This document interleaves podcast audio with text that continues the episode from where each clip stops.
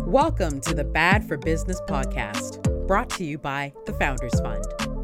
The Bad for Business podcast uncovers the real, unfiltered stories behind the success of unconventional, disruptive, and downright bad for business entrepreneurs. I'm your host and badass entrepreneur in charge, Vivian Kay. If you're interested in joining a community of bad for business women identifying founders who also get access to funding, mentorship, and education for your business, visit us at founders fund dot c a to become a member.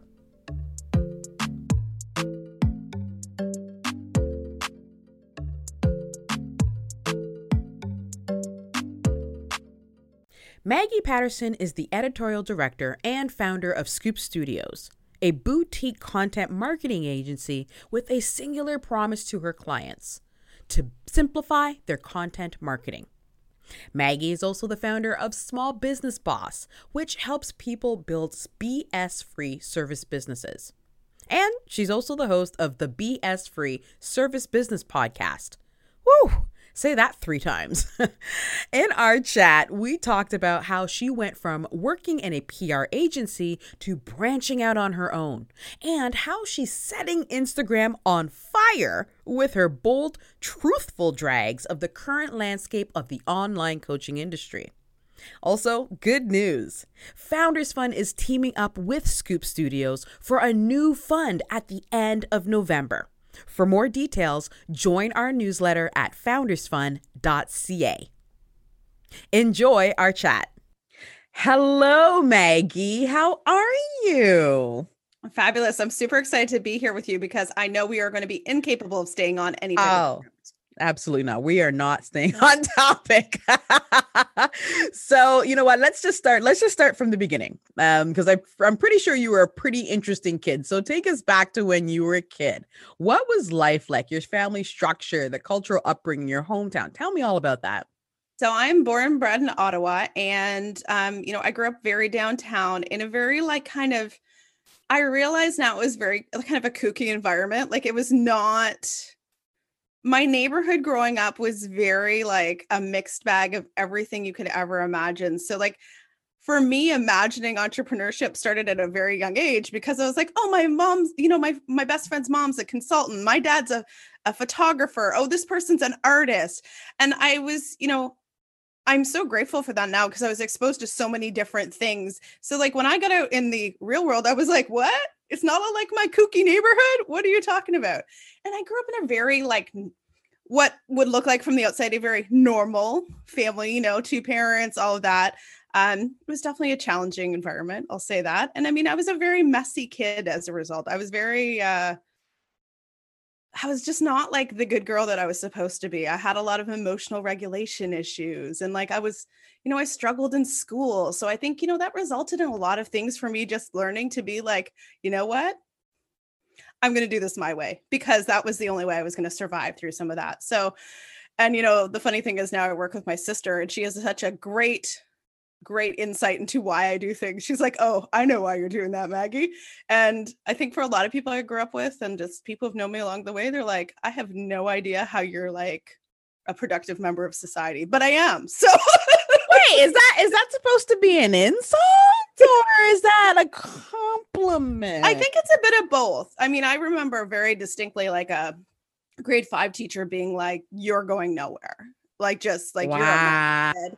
And I mean, I was a bit of a mess, but I was also very bright in some ways. And I think, you know, as a mom, I look now and I'm like, oh my gosh, if I was in school now, like it would be different. There would be like names for the problems I had. Right, right, right. Hey, well, you know what? I think that's probably what makes you pretty badass at business. So you started off bad, meaning good, guys, meaning good. So what did you actually want to grow up to be? So, you know, growing up, I was always a really great writer. So I wanted to be a writer. And then as I got a little older, I was like, oh, that's super impractical. I'm going to be a psychiatrist. So I obviously had an interest in psychiatry. And then I realized, oh, Maggie, you're really, really like downright terrible at math and have some issues in this department. So I had to get super practical. So I went away to university and was like, okay, I'm going to become a political correspondent. And then I realized I didn't have the constitution for journalism. So I ended up in P R school after that and just, you know, all the communications things. Cause I'm like, well, I can write. That's something I'm really good at and I can talk. How can I make money doing that? Okay. Okay. So, so tell me about that. So you, you went from, uh, you went from being a psychologist to wanting to be a politician or uh, sorry, a pol- political analyst. I don't even remember. Like a correspondent. How- One of those people who's like, hi, hi, hi I'm from, from the, the devastation from the here in Greece after the political unrest. Okay. So you went from being a psychologist to a political correspondent, and now you've landed in P R. So tell me about that P R journey. So that P R journey has been about twenty years in the making, but, you know, I really came out of, I went to university. I was like, oh, this degree means nothing. I went to two-year college. I was like, oh, good. I'm actually going to get a job now because I have a lot of student loans and I need to eat food. So I went through that whole thing and came out the other side and I was like, okay, what's the absolute best job I can get? What's the job that's the most interesting? What's going to pay me the most money? And it was working in an agency, and I will never forget this as long as I live. My program coordinator in college was just like, you're not cut out for agency. And I was like, game on. She's like, you're not agency material. And I was like, just watch me. Mm, we're very similar in that way, where it's like, if someone tells you to not do that, you can't do something. Oh, bitch, watch out. I'm going to do it. Oh, we can curse, just so you're aware. Oh, yeah. Like oh, I was yeah. like, oh, yeah, I'm going to go get a job, not at an agency. I'm going to get a job at like the most fast growing, fast paced agency. And oh, I showed her. I was there for five years and I like mm. got promoted, I think, five times in five years. I told, see, ah, take that, whatever your name was. Okay. So, um, okay. So you worked in an agency for, so you've been, you know, doing P R for the last twenty years. So, um, I want you to tell me about the origins of the current company that you're running, because, um, you know, I want to know what led you to start your own business, and why are you, um, calling, why are you, I did. Yeah. She's like, if you go to her Instagram, uh, which is, uh, let's see, it is Small Business Boss, you'll see that she is just, she is, she's like a, a machine gun right now, where she's like to the online coaching world. So like, okay. So tell me about the origins of your company. Okay. So basically fifteen years ago, I had a baby. I was in an account director role. I was like, I have a husband who works shift work. I commute over two hours a day. I travel all the time. Like, I'm very pregnant. And the year I was pregnant, like my mother was going through all this, these health problems. Like my sister had the, had a baby and had the baby from hell. And I was just like, it was like that wake up call. And I was like, ooh, work is important, but like, this isn't going to work. So I basically never, I packed my office when I went on maternity leave and I was like, I'm not coming back. Like, I, and I literally packed it up and they were like, no, but, and then finally at the end of my mat leave, they were like, are you coming back? And I said, no, I like told you I'm not coming back. Like, let's make this official. And my husband and I sat down and we like, he was basically like, you have four months to replace your salary. So I was like, okay, it's on. And I did it in six weeks. Cause I was like, I'm going to go find all the clients. And you know, so many people when they start a business, they don't have business skills. Because of the job I had and the role I had, I had all the business skills. I was like, right. We can totally do this. So, you know, since then, all these twists and turns, and now I run my own micro agency. And then I have my side project of Small Business Boss, where that was really a response to so many of my peers being like, I don't understand how you're growing your business. I don't understand how you're able to do X or Y. Like, why are you making the money you're making? Why don't you seem stressed out by clients? Like, how are you doing this? And I was like, okay, I'm going to start mentoring other service business owners. And that's really what Sir Small Business Boss came out of. And, you know, I've always had a very um, strong viewpoint in the online world of like all the things I see wrong. Wrong is really not the word for it. I think really it's more like, I okay, maybe strong. We'll just, we'll just go with strong. Um, I say the things that other people are afraid to say. Like that's mm-hmm. really and truly mm-hmm. what it is, because mm-hmm. I ha I, I mean, I realize this, I have the luxury of having another company. so that if I, if I, if I get canceled on the internet, it's fine. My bills are still getting paid, because in the online industry, people are so scared. Like, I just wrote this seven thousand word essay, you know, hour long podcast episode. I did like twenty interviews for this. No one wants to go on the record. No one wants to talk about how bad things are behind the scenes, because they're very fearful of the people with power, power. I'll use air quotes on that, in this industry. And I'm just like, I've always blogged about this. I've always talked about it quietly and, you know, in the room on my podcast. And I was like, you know what, my Instagram, you now can become the, the, the vehicle for all of me, for me to say all of this, because there is so much broken. There's so much wrong. There's so much manipulation, and so many good people are getting screwed over. And I'm just, I'm not here for it. And then, you know, I look at everything that happened in twenty twenty with the industry, how it responded to the pandemic, how it responded to Black Lives Matter. And I was just like, you know what? No, no, I need to like bring as many people with me to say, like, I don't even care if you ever buy anything from me, because I really and truly don't. I only work with service business owners. But if I can save you from wasting your life savings on that coaching program, I'm going to do it. Girl, it's part of the reason why I didn't even want to call myself a coach. Um, just because I would, wa- I saw what other people were doing. I'm like, these people actually don't know what they're talking about. They're just selling, they're selling a lifestyle, and they're just doing really good marketing, but they actually don't know what the fuck they're talking about. And so then I was like, well, I don't want to call myself a coach, because I don't want to get caught up in that, in that world. And I can see how you can, I can see how easily people get caught up, because even like when people are talking to me, they're like, oh, da, da, da, da. Like they put me up on a pedestal. And it's like, girl, don't put me there. Uh-uh, uh-uh, nope.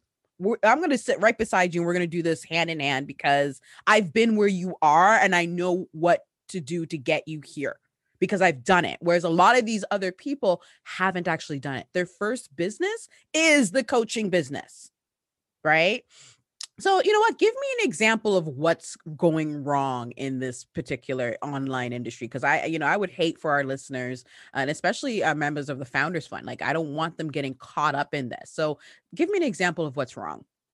So I think a great example is all the manipulation that happens around sales. So Um, everything and like persuasion, you know, I'm a writer by training and by like, that's what people pay me to do. So, I mean, I know how this all works. I see it day in, day out, but there's a very specific set of sales tactics that are used in the online industry to manipulate people, to pull on their emotions, to mess with their mindset so that they open their wallet. And it's things like the mindset fuckery of, you know, you must invest or you're going to fail. Like everything is about like, how do I yep. get you to open your wallet? And things like, I'm going to charge you twenty thousand dollars for this program. Let's not actually talk about the value. What they're doing is messing with scarcity and luxury pricing and short circuiting our brain. So I think, you know, as consumers, we have to look at, hey, does this sound right? Has this person built trust with me? Hmm. Does their authority actually seem there? Because people lie on the internet all day oh long. Oh my gosh, it's big circle jerks. That's it what is. I find. It's like they're all just sort of jerking each other. Yeah. And it's like, well, so-and-so says I'm great, so I must be great. You you have to see that I'm great because so-and-so says I'm great. And it's like, um, um, are you? No. Yeah. Okay, so tell me some more, because this is, well, you know, I, you have to go to her Instagram because it's... You know what? Actually, here's one question I've been meaning to ask you. Yes. Why aren't you naming names? Oh, I am naming names. Oh, are you? Yeah. I oh. actually have a meeting with my lawyer about this this afternoon.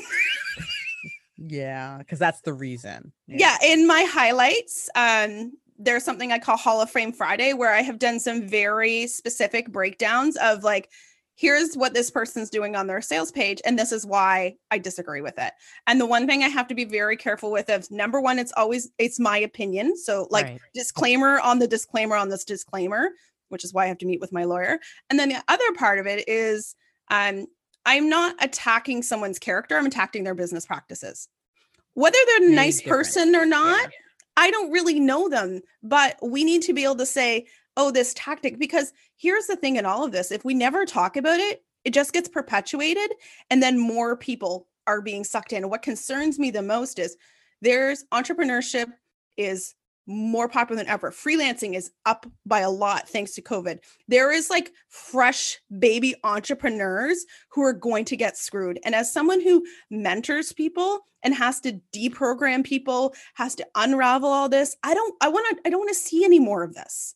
I mean, can I save everyone? No. But can I save a few people along the way? Absolutely. So I could call you Captain Save Entrepreneur and Freelancer.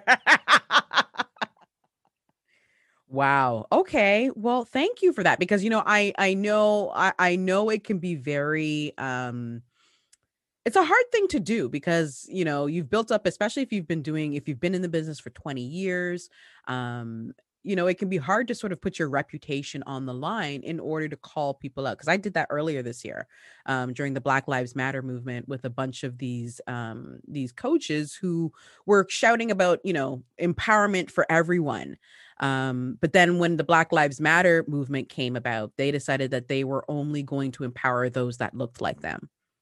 Um, and not actually take a stand because they didn't want to be political. And it's like, this isn't about being political. This is about being a human being and, and showing empathy for a group of people who, uh, you know, you've been using in order to sell your products. Like, so I had a problem with the girls who were, or for the coaches that were using um, Black vernacular, like all the, yes, girl, you go queen and da, da, da, da. But what, they didn't have that culture represented on their stages or on their sales pages or in their feed, but they were using it in order to, um, in order to gain followers and in order to sell their products, but they weren't willing to give us a piece of that pie. Right. Um, so I called some people out, and for that, people were like, I, I would like, you know, oh my goodness, you know, I knew it. I felt funny about it, but I didn't want to say anything. Well, this it's your responsibility to say something. If somebody's doing something that they should not be doing, say something. If they're doing something that's hurting people, say something. If you, if their business practices are unethical, say something. Because I think as a human being, or even as an entrepreneur, it is your responsibility to help the next person or the next group of entrepreneurs, generation of entrepreneurs coming up. Because there are they are being very deceitful in what they're selling. I can't agree more. And I think that's actually how I find, found you, Gwen, my friend Gwen. That we both know. She shared. I was like, how do I not know this Vivian woman? I'm like, she's my new best friend on the internet. Because here's the thing is, it's exactly what you said. And as a white woman in this industry, like I can one hundred percent see it. I can one hundred percent co-sign in terms of everything you're saying. And I know it's it's been happening. Like, it is so exclusive. The amount of privilege that goes with all the mindset and the, even this like one, you need to invest. There is a bias there that assumes that people have access to that money. Just open another credit card, borrow it from your parents, take it from your mortgage. I'm like, what are you on? Like, what dimension are you in that you think people have these trust funds to pull from or a rich husband? Like, that's not how the majority of entrepreneurs are. Most people are like, how can I improve my life? And I don't have an R R S P to liquidate, nor should you. So, oh, makes me so angry at the same time. you, you. Yeah, makes, yeah, I can't know, even. There's, like, yeah, there's a lot of people angry, but um, so so Maggie, how do you think we can make it better? How do you think the online, like, what what is the responsibility of the online coaching world in order for people to, um, in order for entrepreneurs and freelancers to grow? As you know, as a business or as a business owner or as a person, what do you think the online coaching world is responsible for, or how can they do that? So I think number one, as business owners, especially those of us that are more established, we need to basically unfuck our marketing and sales practices, because here's the thing in this. I talk to people all the time. They think they're ethical. They're not. They're doing the same shady, gross tactics. They're literally like sleeping with the enemy. And I'm like, do you not see this? And like, there is, and mark my words, Vivian, there is going to be an entire rise of people who are like, look at me, I'm so ethical. And then you're going to take like one swipe and be like, huh? First of all, if you have to say that you're ethical, that's like people who say, I'm authentic. You don't, if you're authentic, you don't need to say it. If you're ethical, you don't need to say you're ethical. It's going to be shown in your actions and in your words and in your movements. It's going to be obvious. You don't need to tell everybody that. Exactly. So, I mean, there's, you know, how do we as business owners ensure that we are like rooting these practices out of your business? And like, I have a very extensive essay over on small business boss dot co talking about this, like seven thousand words worth, buckle up, talking about all these practices because we need to better educate ourselves. And then as consumers, we need to be able to s- be able to spot this in the wild, to be able to say, huh, that doesn't seem right. Or to take the time to not be triggered in the moment because there's like countdown timer saying you must buy the thing, like to make, be better stewards of our money and really make sure that there's that truth and trust and transparency with the people that we actually invest the money in. Don't do it because everyone else is doing it, doing it because like, you know what? I've been following Viv for a while. You know, she's an expert on Shopify. I've been following Maggie. She knows her shit when it comes to service businesses. Like, being very intentional about who you work with. And then the last thing is if you are a service provider and you work with clients, I feel like you have a duty, like you have a duty to call your clients out on this and to help them root it out of their business. And I had, or I hosted a retreat this week and we talked extensively about this because they're all service providers. And like, I see my clients do this and I'm like, you need to call them on that. You need to educate them on alternatives and you need to be willing to walk away.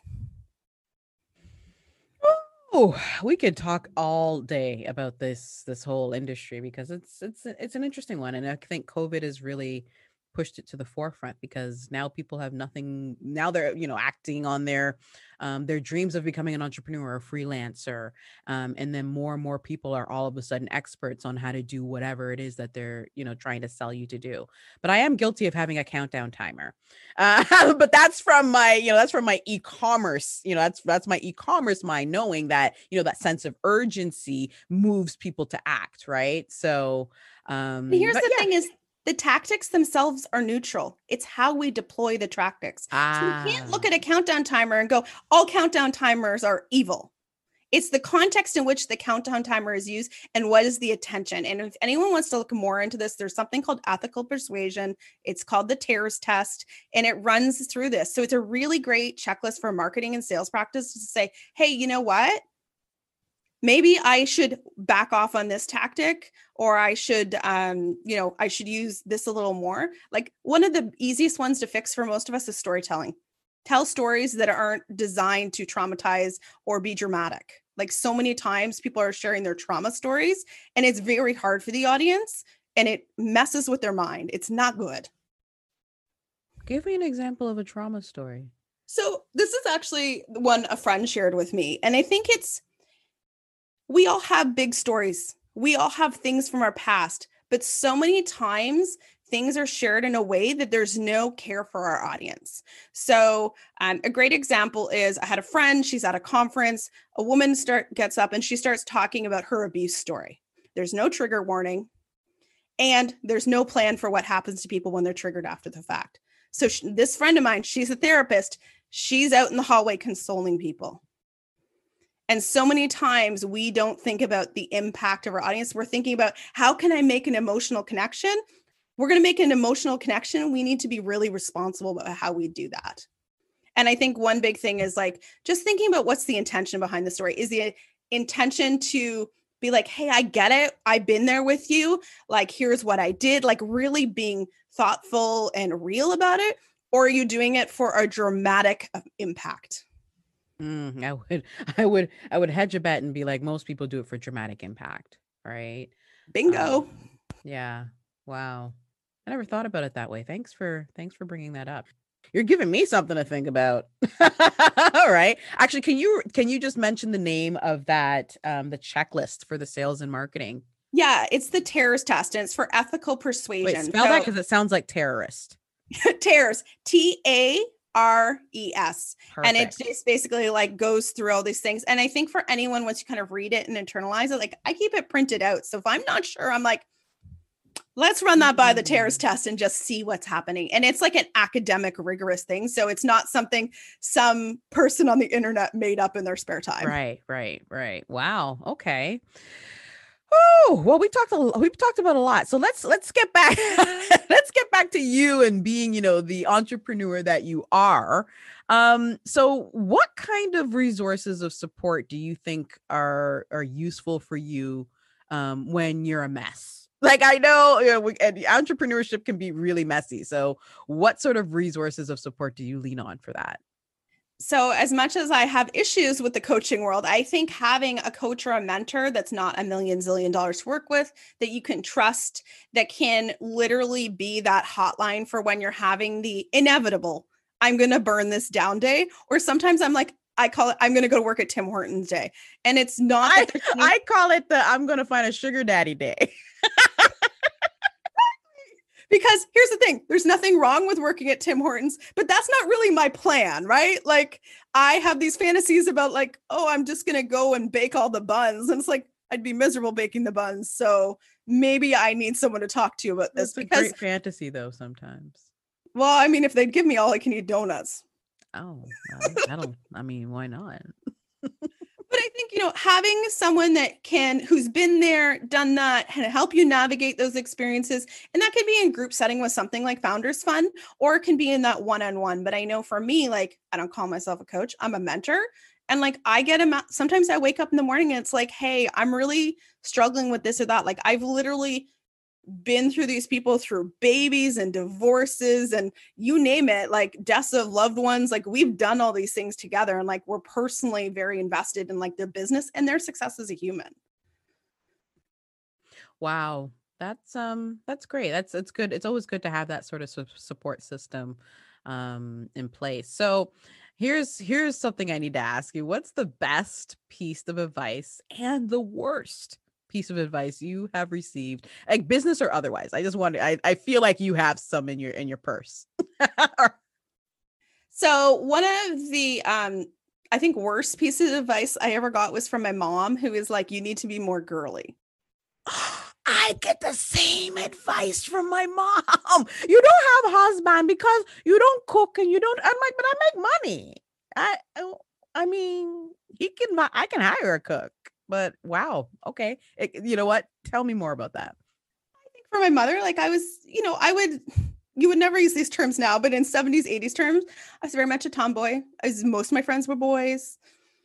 I don't, I didn't at the time have a lot of time for girl drama. You know, I was messy. My hair was never brushed. And then as I got into puberty, she's like, no boy is ever going to like you. And I was like, whatever, take it or leave it. And Bye. I've been married for twenty years now. So she can...